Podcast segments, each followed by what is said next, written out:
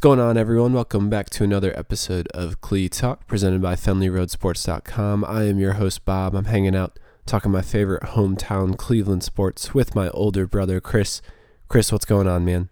Bob, um, after t- after seeing your results from your physical, I'm probably gonna have to veto this podcast because you're just you're just a little too injured for me right now. So I'm sorry to inform you this on the air like this, but uh, the results came back and it just you're not sounding too good, man. So so we're gonna have to veto this podcast. Yeah, ap- apologies for my voice and any sneezing, coughing, snorting that you hear in the background. I'm fighting off a cold this week. Uh, but Chris, I hope that you stick with me on this podcast. Don't don't veto it just yet because I have some some things to offer. But Chris is making some jest about uh, you know the Cavs never make it easy. Uh, they agreed in terms to a trade. Uh, finally, not finally, but uh, ending all the drama to Kyrie Irving's trade demand to, to get out of Cleveland, agreeing in terms to send him to Boston in exchange for Isaiah Thomas, Jae Crowder, an unprotected Brooklyn first round pick, and Ante Zizic. Uh, that was agreed last week. Uh, a few days passed, and Isaiah Thomas uh, took the physical that's required of all NBA players when a trade is agreed to, and Cleveland has some holdups about his hips. So now we are in more Kyrie Irving trade drama. But Chris, I mean, b- before we dive into all the interesting nuts and bolts of this trade and, and analyze the the the standoff that the Cavs and Celtics are in, for what it is on paper, Kyrie Irving for those four pieces, do is is are you going to take that trade? If Isaiah Thomas is reasonably healthy, I take the trade. And by reasonably, I mean, okay, fine. If he misses the first two months of the season, I can stomach that. If he misses the first two months and he comes back January 1st, heck, Kyrie Irving did that a couple years ago and the Cavs were just fine. So if Isaiah Thomas is reasonably healthy, then as is, this is a, a as about as good of a package as you're going to get for Kyrie Irving. Take the deal. Um, we can dive into the nuts and bolts of this later, but the answer is it all comes down to Isaiah Thomas's health. I mean, if you don't think you're going to get anything out of this guy, and I mean dragging out his return to the court until March or, or even at all. The guy's a free agent after this year. So if if the Cavs are just going to take on an injured Isaiah Thomas for a year and we have a Grady Sizemore situation where he's essentially on this roster just to rehab, then heck no. This package is not enough. I mean, you're essentially just getting Crowder and a guy who's never played in the NBA and yes, a premium first round pick, but but that is not enough for Kyrie Irving. So if Isaiah Thomas is reasonably healthy, definitely take the deal. But if he's not, you, you got to veto the trade unless Boston ponies up some more. Yeah, totally agree with you. It all comes down to that hip. Uh, if we're talking about just a delayed start to his season, as you said, I, I think that that deal is more than enough and, and is probably as best as you're going to get. Not just because of Isaiah Thomas's skill set, which fits in with Kyrie, but uh, the other pieces that the boss that's the Celtics threw in there are probably the best of the bunch that you could get from any team. I mean, Jae Crowder is a great three and D guy, and that Brooklyn pick is probably the most coveted asset in in, in terms of trade or draft assets that you can get uh, in, in in the NBA right now. Uh, so yeah, I, I, think it. I think you have to take the deal. Uh, I think it's enough, but it all comes down to that hip, as you said. If you know Isaiah Thomas is just a body that you know and a salary cap number that you're taking on no, that's absolutely not. Because as constructed, this is a, a Cavs team that is gearing up for uh, a push to the finals, and you're aiding and abetting that you're, you're probably your biggest uh, competition to the finals if you give your superstar point guard in exchange for a gimp all-star point guard uh, that that that hurts you and, and, helps your your greatest rival in your conference so uh, yeah it comes down to that hip but on paper uh, when I first heard news of the trade I, I agree with you. That was probably a, as great a trade as the Cavs could possibly muster uh, in, in, dealing Kyrie Irving, much more than uh, what we've seen in return for other superstars that have been moved in 2017, dating all the way back to uh, DeMarcus Cousins, looking forward at Chris Paul, Jimmy Butler, and Paul George. Cavs got a a, a, a healthy ransom for Kyrie Irving, but it, again, it all comes down to that hip. No, absolutely. It, it, and and again, if that hip is not healthy, and Isaiah Thomas cannot give you anything in 2018, uh, you you can't accept this deal. It's just not good enough without Isaiah Thomas playing in Cavaliers uniform for a majority of the 2018 season. So if they're if they are getting the sense that this injury is very serious and he might miss the whole year or or enough of the year that he wouldn't be significant contributor in a playoff run, uh, then then you've got to walk a hard line and say no, this isn't enough. You need to throw in something else. And I'm not talking about just a second round pick sweetener. You would have to throw in a significant asset to offset whatever value is lost from Isaiah Thomas's injury. So would you throw in in addition to Isaiah Thomas, or are you going to swap Isaiah Thomas out and add in one of those young rookies that they have, or or Marcus Smart or something like that? that that's an intriguing question. I, I I don't know what the cap ramifications would be and what they could do with regards to swapping Isaiah Thomas out and putting somebody else back in. Um, but I, I wouldn't be opposed to it. I, I mean if Isaiah Thomas is down for the year, I wouldn't be. Ideally, I would like Thomas to still be part of the deal and get an extra asset of some sort. But um, I, I, certainly wouldn't be opposed to to something else. Um, I, I, I, guess that's just for the Cavs and the Celtics to figure out. Um, but I, I just can't take the trade if Isaiah Thomas isn't going to contribute. Yeah, definitely. Celtics uh, have plenty of additional assets. You know, young guys and Jaylen Brown and Jayson Tatum are probably the most coveted. They have a bunch of other uh, first round draft choices that aren't their own pick that project to be pretty high picks uh, when they uh, come to fruition. Uh, one idea that I like, and with this being a Cleveland podcast, is, is Terry Rozier being added to the mix, kind of being an insurance policy to Isaiah Thomas, the the Cleveland kid and, and the Shaker Heights kid that you know our, shares our high school alma mater. I think that'd be pretty cool if he came home as, as part of this package. Yeah, I think that's the one guy who you could see Boston parting ways with and Cleveland being like, okay, now we have a combination of Rose and Rozier if Isaiah Thomas has a prolonged uh, absence. I think that's something that Cleveland could get behind. You, you'd get a hometown kid, our alma mater, as you mentioned, and, Boston doesn't give up a, a, huge asset. I'm not saying shoot for the sky. I don't think Jayson Tatum and or Jaylen Brown are coming back in this trade in addition to Isaiah Thomas. I, I think that that would be a little bit much. I, I think – Best case scenario, they maybe snag another first round pick, which I think would be a bit of a steal for the Cavs as well. But, but I think Terry Rozier could be the compromise here because I, I know if Isaiah Thomas isn't healthy, you can't just settle for a second round pick or some other kind of risk prospect that they're stashing overseas. You you already got that in this deal. You would have to get something a little more seasoned, and Terry Rozier certainly is that. Yeah. Well, that aspect of the deal is unresolved, though we should get some clarity this week. Uh, the trade has to be agreed, officially agreed to later in the week, though the Cavs and Celtics can uh, agree to extend that deadline. But uh, obviously, this will work itself out relatively soon. Uh, I mean, you can't be in limbo uh, for too long, but.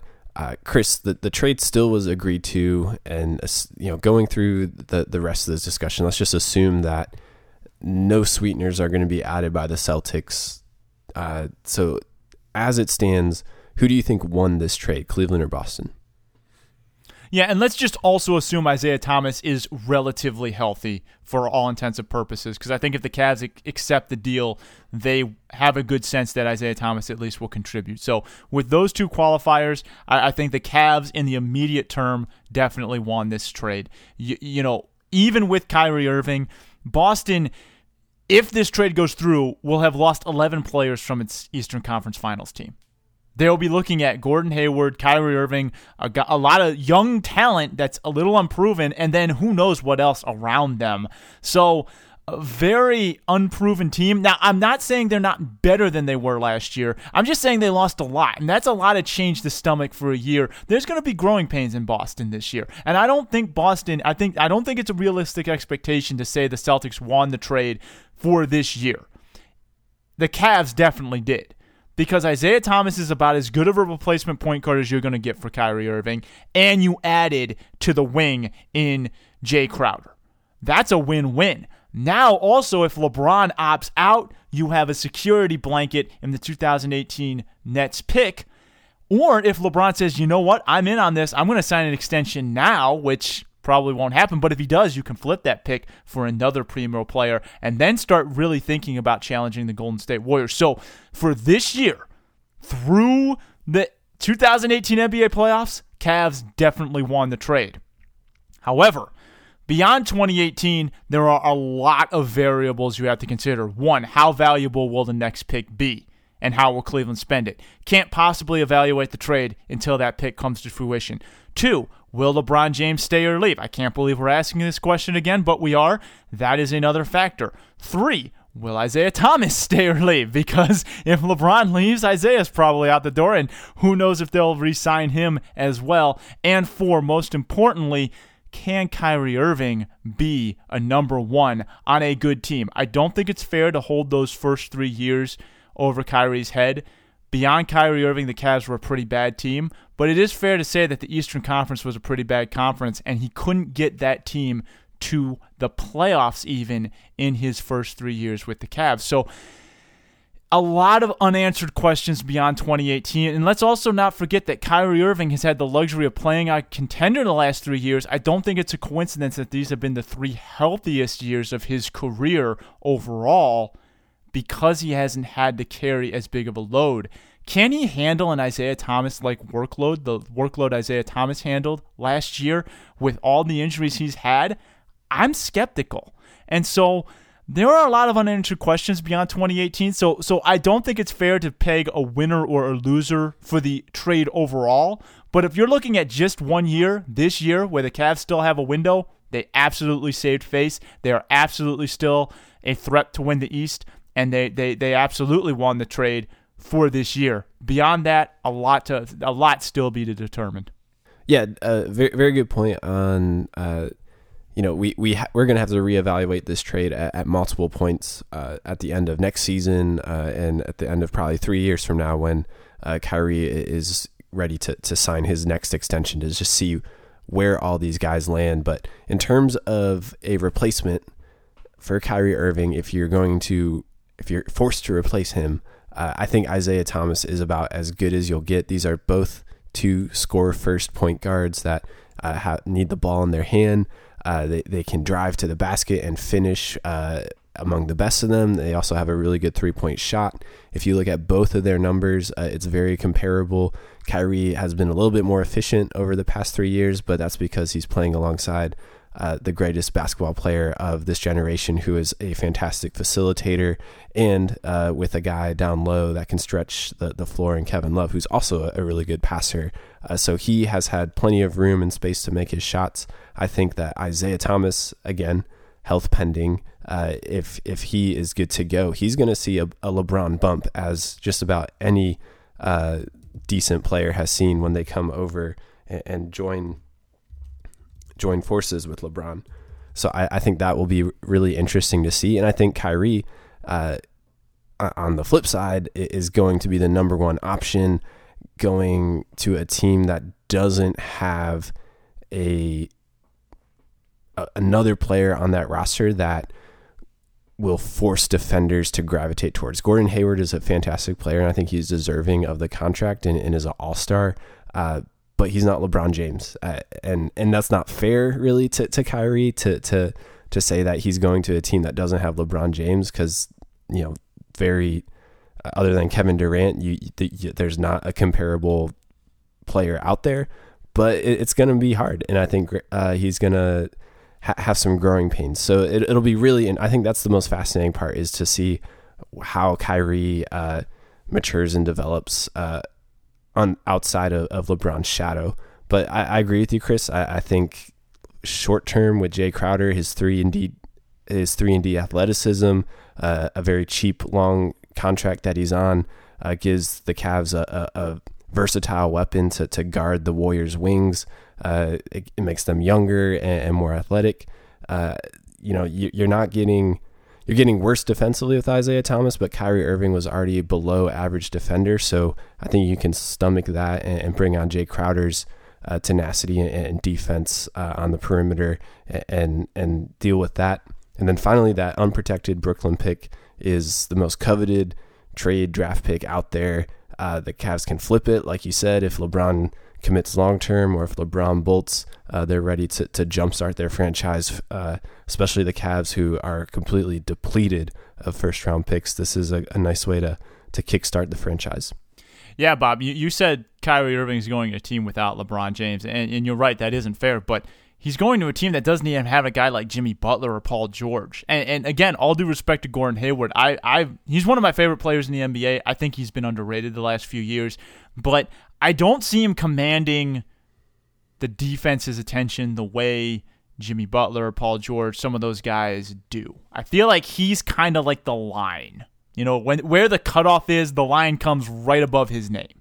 Yeah. Uh, between the true number ones and the great number twos. And I think that he's that line. And I think Kyrie Irving's right around that line too. We're going to see. We're going to find out because he's going to have a chance to lead a team. Gordon Hayward led the Jazz for a while, and I think that's why he's underneath that line because the Jazz had a ceiling that they couldn't get over with him as their number one player. Kyrie Irving is going to get his first fair shot at being that number one. So we will see where Kyrie Irving lands. But I agree with you, Bob. I do think Kyrie Irving is going to find that the grass is not as greener on the other side. And whatever caused this rift or whatever to, to, to get us to this point, um, it, it's just such a shame that, that, you know, it couldn't have been worked out because I think all parties involved were better together than they are apart. Um, I still think Kyrie Irving brought a lot to this team, defensive, um, you know, deficiency aside.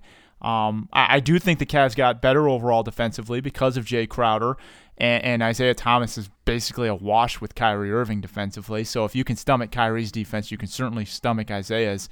Um, so yeah, I, it's going to be interesting to see in the immediate term how these two teams gel and react and, and whether or not Cleveland's still the number one team in the East. I, I kind of think they still are, even even after this trade, just because with LeBron and Kevin Love and Isaiah Thomas, that that's still a solid three man core, and now you've added more defense off the bench in Jae Crowder. I, I think that that's a very formidable team, especially in the Eastern Conference.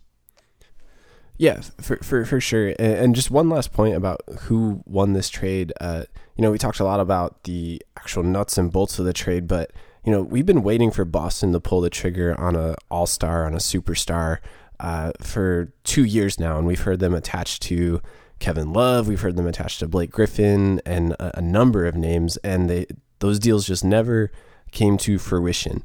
Uh, and I think it's really interesting that this is who Danny Ainge put all his chips in on. And, you know, I, I sincerely believe that, you know, if, if the Celtics made the right calls and had the right opportunities over the last year, they could have a lineup that was IT, Gordon Hayward, Jimmy Butler, or Paul George, possibly DeMarcus Cousins, and Al Horford. And, and I don't know how the cap situation work would work out for that, but just looking at the, the deals that have been made – I find it really interesting that that Boston went all in on Kyrie Irving. I think this is a legacy move that, um, you know, looking at what was given up for those other guys, I, I, think that adds to the to the weight that Cleveland probably came out more on top in this deal than Boston. Yeah, I mean, I, I know you're not crunching the cap numbers, Bob, but I think it would have been hard to snag two of those big contracts without giving up Al Horford too. But but to your point, you're right. I mean, even if you had to trade Al Horford, you'd replace him with DeMarcus Cousins or someone like that and Jimmy Butler. I think you do that deal any day of the week. Um but yeah, no, absolutely. And I think the other guy whose name is on the line now is Brad Stevens. I mean, Brad Stevens, I'm not trying to to hate on him or anything. He has shown that he is a great NBA coach, but this is the first time he is going to be coaching a player like Kyrie Irving, a guy who might want to run his own offense at times, might not want to buy into the kind of thing Brad Stevens is preaching there. You know, Brad Stevens had a great team, but he also had a team of guys who just were not superstars. They they listened and they bought into the system. And Kyrie Irving has shown in Cleveland he sometimes doesn't do that. And by demanding a trade and wanting to be the guy and go somewhere to run the quote unquote Kyrie Irving offense, that right there to me is a big red flag and, and how he's going to get along with Brad Stevens. Now, I'm not saying Brad Stevens can't overcome this or can't work it out, or maybe they mesh well. Who knows? But I do think that that is another variable in this trade. I mean, Brad Stevens right now is going to. It's put up time. It's time for him to show that he is as great of a coach as we've said he is. And if he is, he'll get over this and, and they will be successful. But but if he can't and, and he and Kyrie Irving clash, uh, it, it, could be a problem. Yeah, no, that's a, a very good point. Uh, Chris, the, the, the Cavs and the Celtics have had uh, a bit of a rivalry. Le- LeBron has had a rivalry with the Celtics his entire career, uh, but this presently constructed, these two teams ha- have gone head to head twice in the past three years in the playoffs. Uh, Kelly Olynyk famously injured Kevin Love that first time. J.R. Smith uh, retaliated, uh, or you can say he retaliated and uh, forced Jae Crowder to tear his ACL at the end of that game four of the of the first time that they met in the playoffs uh, of these presently constructed teams. Now Jae Crowder's on the roster playing alongside J.R. Smith. Isaiah Thomas is going to be in a Cavs uniform. How do you feel uh, about two guys that you love to cheer against now being part of the Cavs? Well, my running joke was, hey, why don't just throw Kelly Olynyk in on the deal so we can get all the guys that we've we've hated over the last few years all in one spot and have those two, him, Crowder, Love, and J.R. Smith go out to dinner together and, and kiss and make up. But um, no, it's going to be weird. It's going to be really weird because Jae Crowder has been the guy Cleveland fans have cheered against hardcore right next to Kelly Olynyk. I mean, those two guys have been the guys that Cleveland has just – completely cheered against for the last three years every time they see the Celtics. And, and Isaiah Thomas has gotten some of that just because he's the face of the Celtics, but not as much because I don't think Isaiah Thomas in and of himself has done kind of anything to irk the Cavs other than just being a great player. And you know, anytime you you you the opposing team's best player is always going to get booed, but I don't think that there was that level of animosity that Crowder and Olynyk inspired just because of what you know happened between the teams in that game four that you alluded to earlier. So yeah, it's going to be really weird, and I think it's going to be even weirder to see Jae Crowder and J.R. Smith uh, have to kind of make up after what J.R. Smith did to him. He kind of hit him in the face, and that led to his torn ACL. So. Uh, it's uh it's gonna be an interesting transition for the Cavs.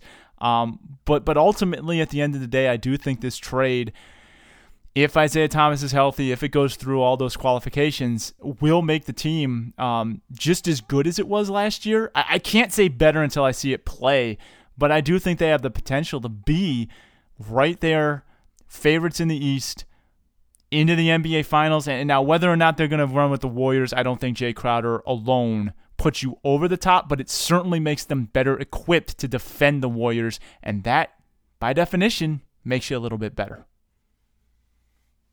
Yeah, for sure. I, I have, uh, you know, I, I've said it before on this podcast. I have deep respect for what Isaiah Thomas has done over the past three years, uh, especially during his time in Boston. So it'll be really exciting to see him uh, play with the Cavs, uh, play alongside LeBron, who I think is just going to make him better. You know, Isaiah Thomas was the number one in Boston. I always was critical of the fact that that was your number one guy, but I think he's a perfect number two guy that can just score and, and, and make his own shot and be in the right place at the right time. And I think he recognizes that that is going to will be his role uh, in Cleveland. Uh, maybe Kyrie didn't recognize that so much. Uh, so I, I, have no problem cheering for Isaiah Thomas. And uh, yeah, Jae Crowder gave LeBron fits at times, uh, really deed him up really, really nicely. Uh, I I didn't like that. I didn't like watching that, but I can respect that. And so, and I love having that on the team. It's not like Jae Crowder was the one that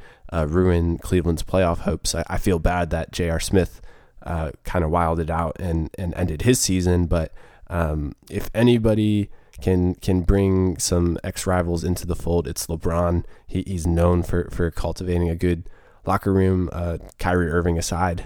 um, so I, I, think everyone will, will, will be fine. Uh, it will be a little bit, bit, weird seeing those two guys in a Cavs uniform, though, uh, just because there have been some tense moments uh, in the past three years uh, against these two teams. And this isn't the first time he's brought in a core member of Boston into one of his teams. Don't forget Ray Allen, quote unquote, defected from Boston to Miami uh, after the 2012 season. He was on the second championship for the Heat. So that that was a pretty big story. Him spurning his other big three mates to go join with the Miami Big Three. Um, and so so if LeBron can make that work, I, th- I certainly think he can make this work as well. Yeah, yeah, me too. So you, you talked about a little bit, but Chris, is Cleveland better post trade? I kind of think they are, and and here's why. One, I think they got deeper. They they they they kind of washed at point guard, maybe slight step back because I do think Kyrie Irving's a bit of a better player. But they picked up Jae Crowder, who is makes them deeper and better defensively. So so right there you got better. I also think Isaiah Thomas has a better team mentality than Kyrie Irving, just based on what I've seen of him in Boston and what I've seen of Kyrie here. I don't think Isaiah Thomas is going to complain if Kevin Love touches the ball a little bit more. I'd like to see Kevin Love be more involved with the offense with Isaiah Thomas on the team. I, I like the fact that someone saw Isaiah Thomas playing NBA Live and, as the Cavaliers beating the Celtics over and over again after the trade went through. I think Isaiah Thomas kind of has this chip on his shoulder, this mentality that he just wants to win. And, and that's what I like in players that I cheer for. So that's something I've always admired about him, even though he was a Boston Celtics player. Uh, I like the fact that he is on this team now, and I think that with him at point guard, I don't think he's going to get into his own head and say, hey, I need to take all the shots. I think he's going to relish playing alongside guys who can help him out because for the last three years, he's had to do so much on his own. I think he is going to appreciate the fact that he doesn't have to carry the load anymore. And I think that that will make the Cavs better. Even if Isaiah Thomas isn't a better player, I think he might be a better fit for what the Cavs are trying to do. Yeah, I, I think um, I, don't think the Cavs got worse. I I I I uh, I think they got slightly better. They basically divided Kyrie Irving into a replacement and uh, you know got some depth on the wing, and that's exactly what they were looking for and what they have been looking for for about a year now. I, I think it, it works out best for the Cavs for this season. Obviously, again, you know, long term, are the Cavs better off for for this deal? Probably not, because Kyrie is younger and has a a, a longer contract than it and uh, is a perennial All Star. Uh, but for this season, I think they're primed to to be even better than than what they were. And I agree with you. I think it because of his size, because of the chip of the, on his shoulder, he recognizes his role and will be a, a great number two option running alongside LeBron. I think Kevin Love is ready to step up his game again and get more touches and be more active on, on the offensive end. I, I think between IT and Kevin Love, they will easily uh, replace Kyrie Irving's production on the offensive end. And Ante Zizic is, uh, you know, the, the Cavs don't have a seven footer, and now they have one. He's young. Uh, he he he played in the EuroLeague last year, but they they they have a body now that is seven feet that can quote unquote protect the rim. I, I don't sleep on that asset being part of this deal. I think that also checks a box for the Cavs and, and gives them something that they didn't have. No, yeah, everyone's just kind of glossing over the forgotten player in this deal, but you know it, it's very important. I mean, you you don't want to just overlook that Zizic, as you said, seven footer. Even though he is very unproven, it, it is another asset, and everyone who has seen him play has said he has a ton of potential to be a significant contributor in the NBA. That could be another X factor. The Cavs are already a very dominant rebounding team. You get a shot blocker in there who can rebound as well. That would only help. They're already one of the best front lines in the NBA. Yeah, for sure. I mean, they've been looking for that ever since Mozgov fell off the map. I mean, Birdman tearing his ACL, Bogut lasted one game. They've actively looked for that seven footer that can protect the rim, and this possibly could be it. Uh, speaking of that last asset, though, that that unprotected Brooklyn first round pick, Chris, the Brooklyn Nets uh, first rounder this year turned into the very first number one overall pick that belonged to Boston. So uh, Brooklyn isn't in any better shape uh, this year, though they they they do have a, a different looking roster. But that that's a very attractive pick. Very confidently can say that's probably going to be a top five pick. What what should the Cavs do with it? Should they trade it or should they hold it? Hold it unless LeBron signs an extension. Uh, you definitely do not trade that pick unless LeBron commits long term. And I'm not talking one or two years. I'm talking a five year deal. I'm talking he signs a max contract with the Cleveland Cavaliers. You get LeBron to commit, then that pick is on the table. But if he doesn't commit, you got to hold it. You have to have a contingency plan if these LeBron leaving Cleveland rumors are true. And uh, I think the Cavs have done more than enough to appease him, especially with this trade. Uh, this is where they draw the line in the sand and say, hey, look, we have a pick. We're willing to make this team better, but we need a commitment out of you, bottom line. Yeah, I, I completely agree. It, it comes down to what LeBron wants to do. I, I do think it, it gives Cleveland, finally gives Cleveland some tangible leverage to get an answer out of LeBron. I, I don't know if he's going to sign a deal before uh, the offseason uh, just because that's how he operates. Um, but if you can get some kind of understanding or commitment from him and you know know that he is going to resign, yeah, flip that pick and, and get get somebody valuable, get Carmelo midseason or, or or whatever star is is on a tanking team at, by that point. Certainly trade it. Uh, but if LeBron is radio silence, gives all indications that he's he's moving on, got to hold on to it. So it, it all comes down to what LeBron tells the team he's going to do. Uh, unfortunately, I don't think that they're going to be that. There's going to be that much open communication between the two sides. Yeah, I'm not optimistic either. But Bob, I learned from the Carlos Boozer thing: ink on paper. I, I, am sorry. I, if I'm the Cavs, I'm not trading that valuable of an asset that could help jumpstart a rebuild along with Kevin Love, who is under contract for a while. Should LeBron leave, uh, on a on a handshake agreement or even a verbal commitment. I need ink on paper. I want a deal signed. I want a tangible commitment, and then I will start, uh, you know, scorched earth like we did for 2016 to go after that championship. But you you got to have the backup plan absent ink on paper. No, I, I get it. Uh, I don't. I just don't think that's going to happen. Uh, and I do think that learning the lessons from last time LeBron left, I don't think he's going to do the Cavs as much a disservice as, as he did last time. It understands what lying to the Cavs would mean. Uh, so I, I, just think they're just not going to talk about it. They're they're just going to agree to, to wait and see, and, and nothing's going to happen of that pick. But if he gives a verbal, a strong verbal commitment saying, "Hey, I'm here for forever," uh, I, I think you you have the right to flip that pick. Also, note that because there are no protections on the pick, Cleveland could protect the pick. They could trade it as a lottery protected pick. So, that is an option for them as well. Very true. All right. Well, a lot of talk about Cleveland. What about Boston? Uh, you mentioned it 11 players being moved.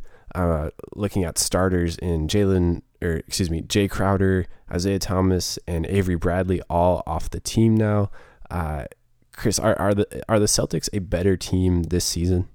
I think the Celtics have more top level talent because they added Gordon Hayward and Kyrie Irving, and, and, they still have Al Horford. They've bumped him down to sort of the number three option on that team. So while you, are losing your top scorer and a number of role players, I do think they have more talent. But to say that they're a better team without seeing them play, I think is a little premature. I, I don't think that they're better yet, but I think they will be if that makes sense because I do think I think Boston's going to go through some significant growing pains.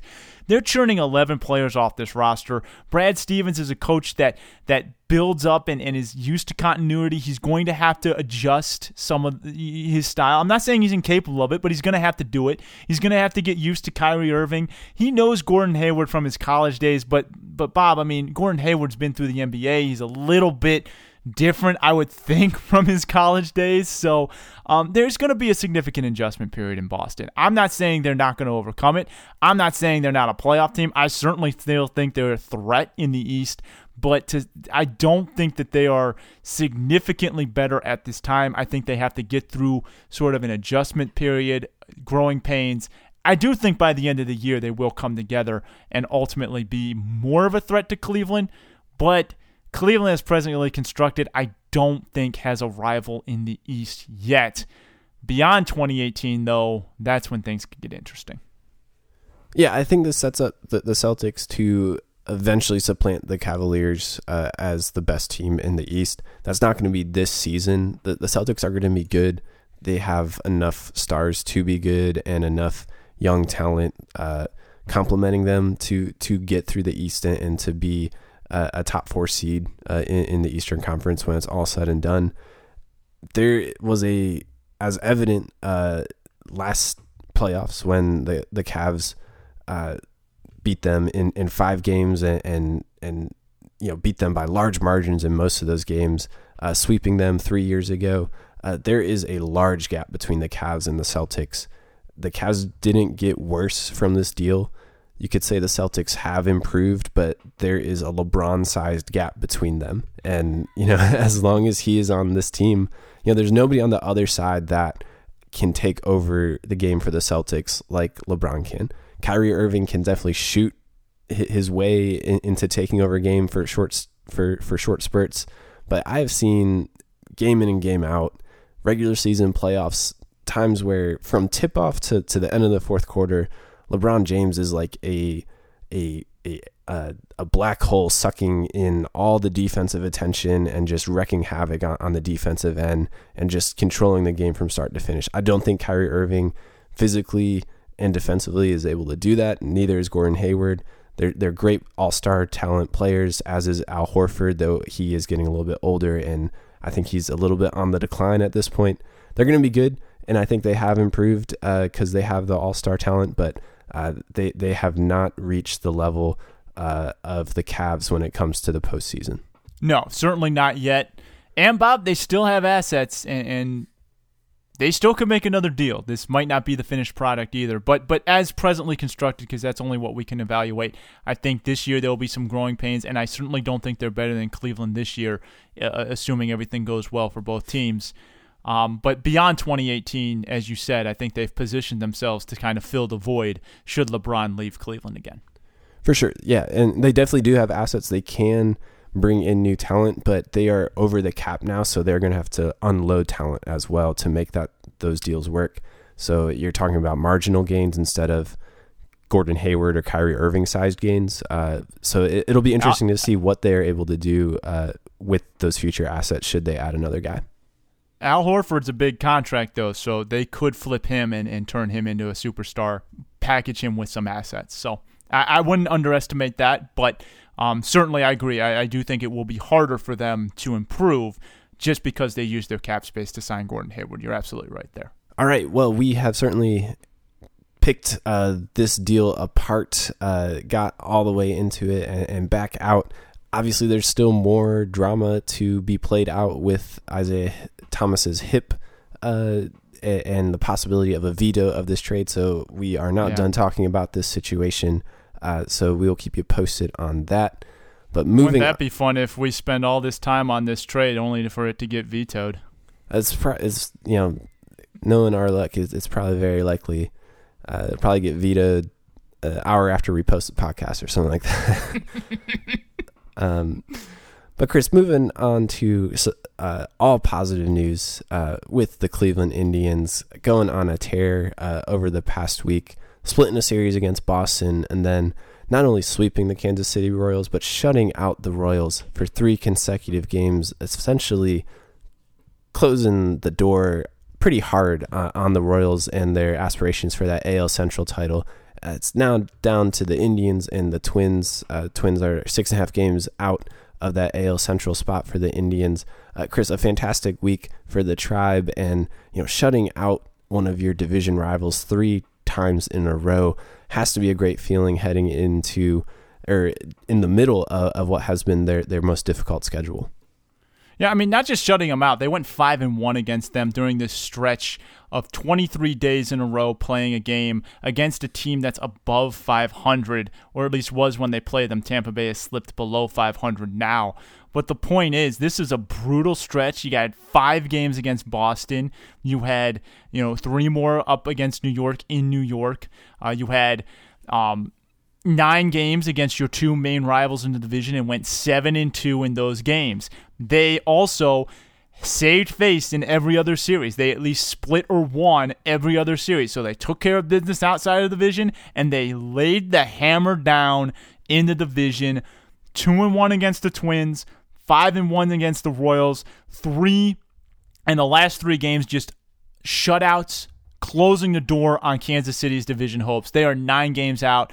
Put a fork in them. They are done. They still could get the wild card though, but as far as the division goes, they're not winning it. Minnesota's on life support too. Six and a half games out with about a month to play.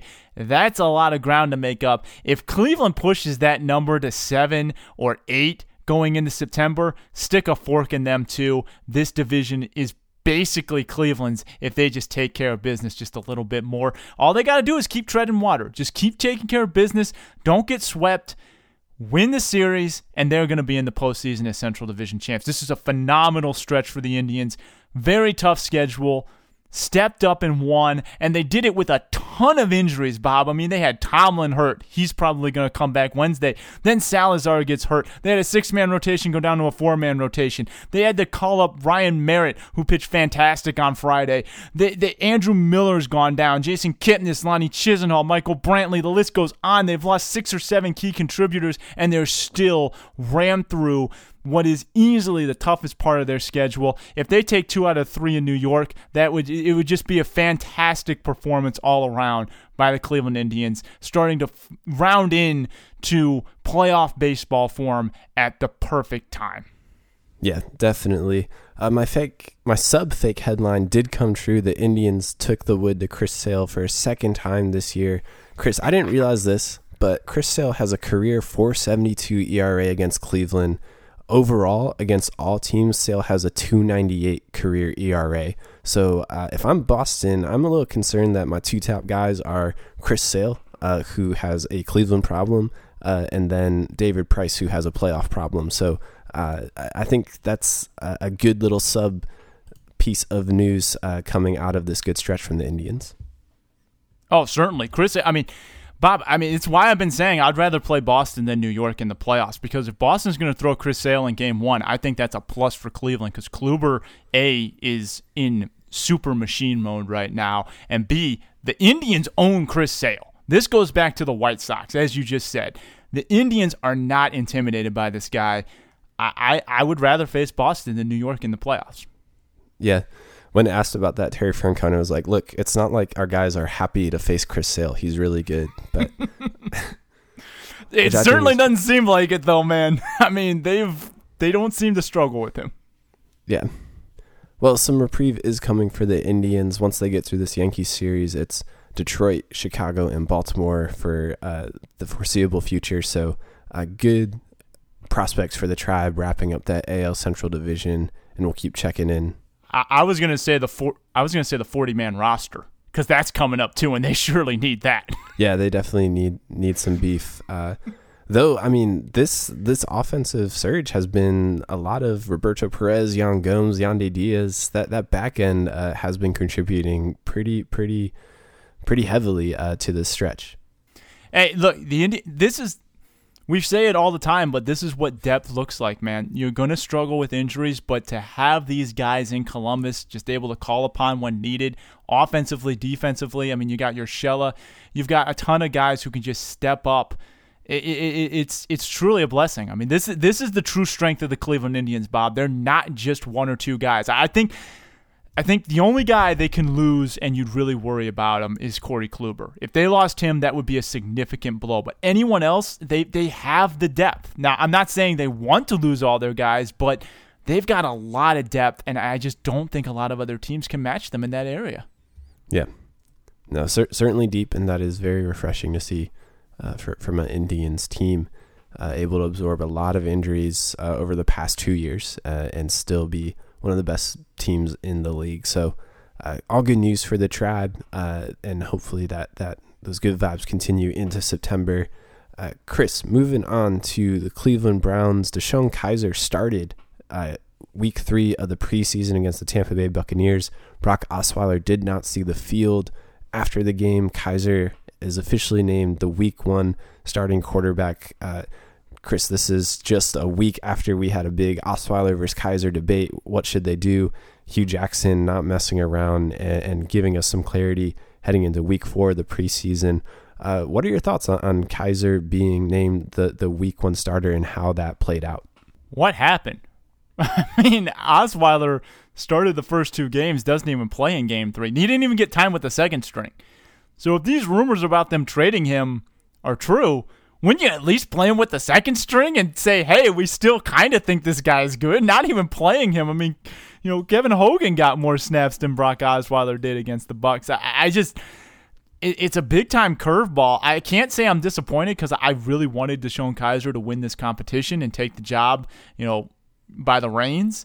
So I'm happy, but at the same time, I, I just wonder what caused them to sour on Osweiler so fast. I mean, I know he hasn't played well in the preseason, but to not even give him a snap against the Bucks, I mean, how does that help sell another team on this guy could be your starter? I, I don't get that one, but I'm certainly encouraged to see Kizer uh, stepping up and winning this job.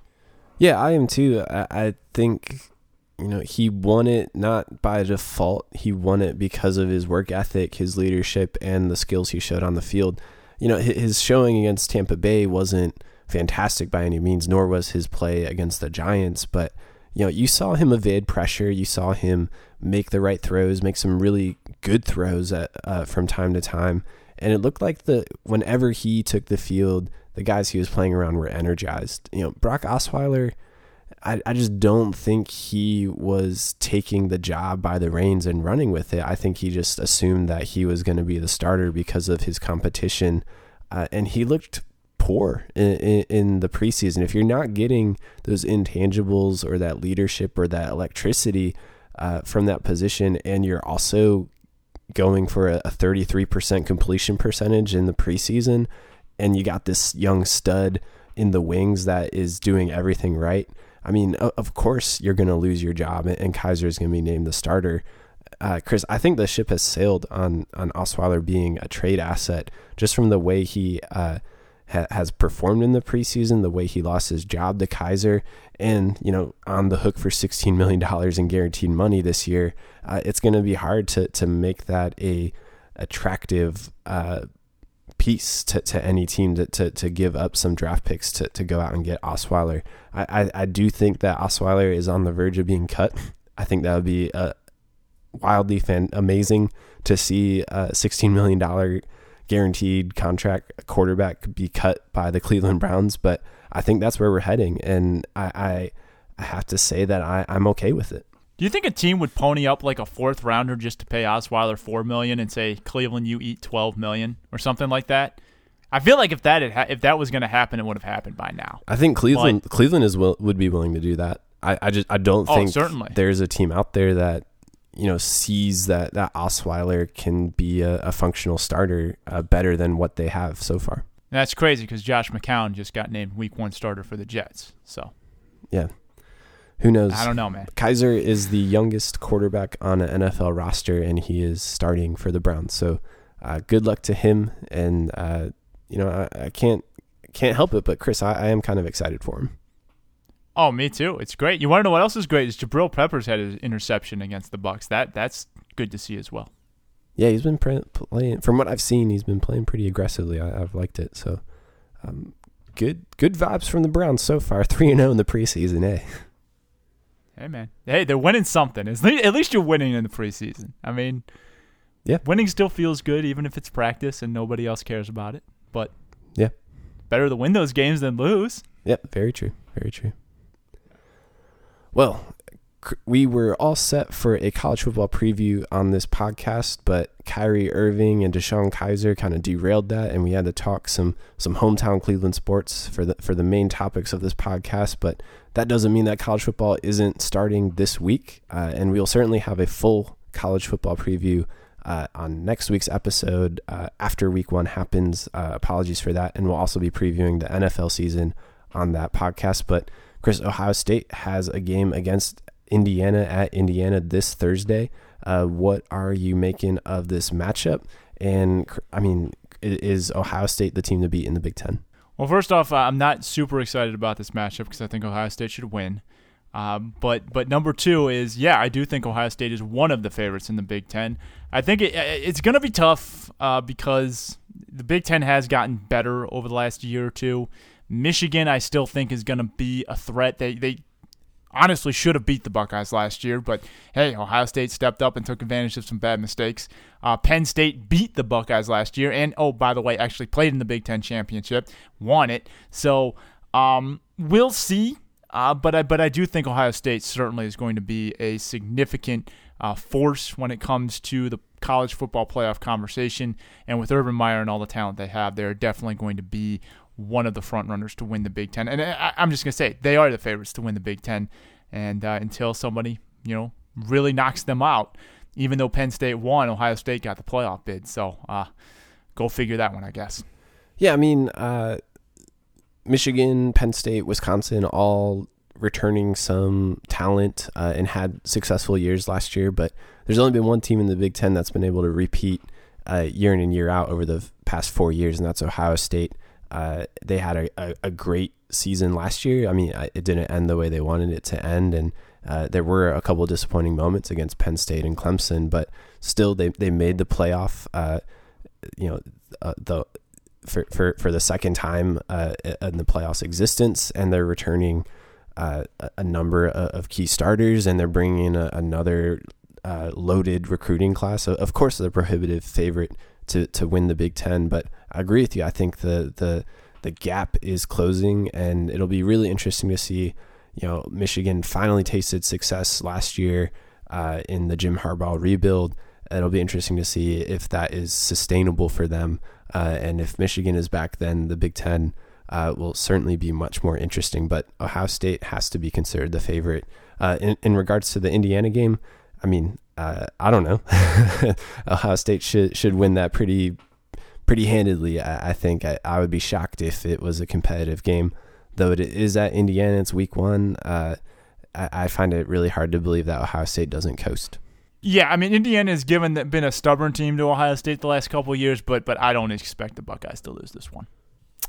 All right, well that that is everything, Chris. Let's wrap up with the fake headline. What do you got?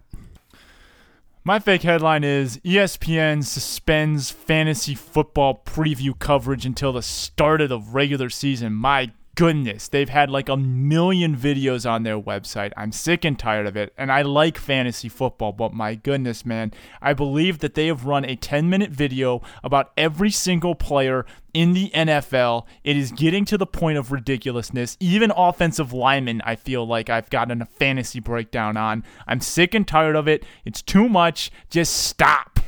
Yeah, it is pretty crazy. Um, you know, I, I, I, I, uh, stay away from from a lot of the ads. So I'm not quite sure uh, what you're seeing, but yeah, uh, fantasy football is certainly uh, a 24 hour news cycle at this point. Every time I log on to ESPN, like the main thing is like something by Matthew Berry or Eric Karabell or something like that. There, there's something, and it's just it's so much, and like most of it is just spoiling guys I like. And it's like, come on, guys, stop talking these players up. Talk them down so I can get them in my draft, actually. Yeah.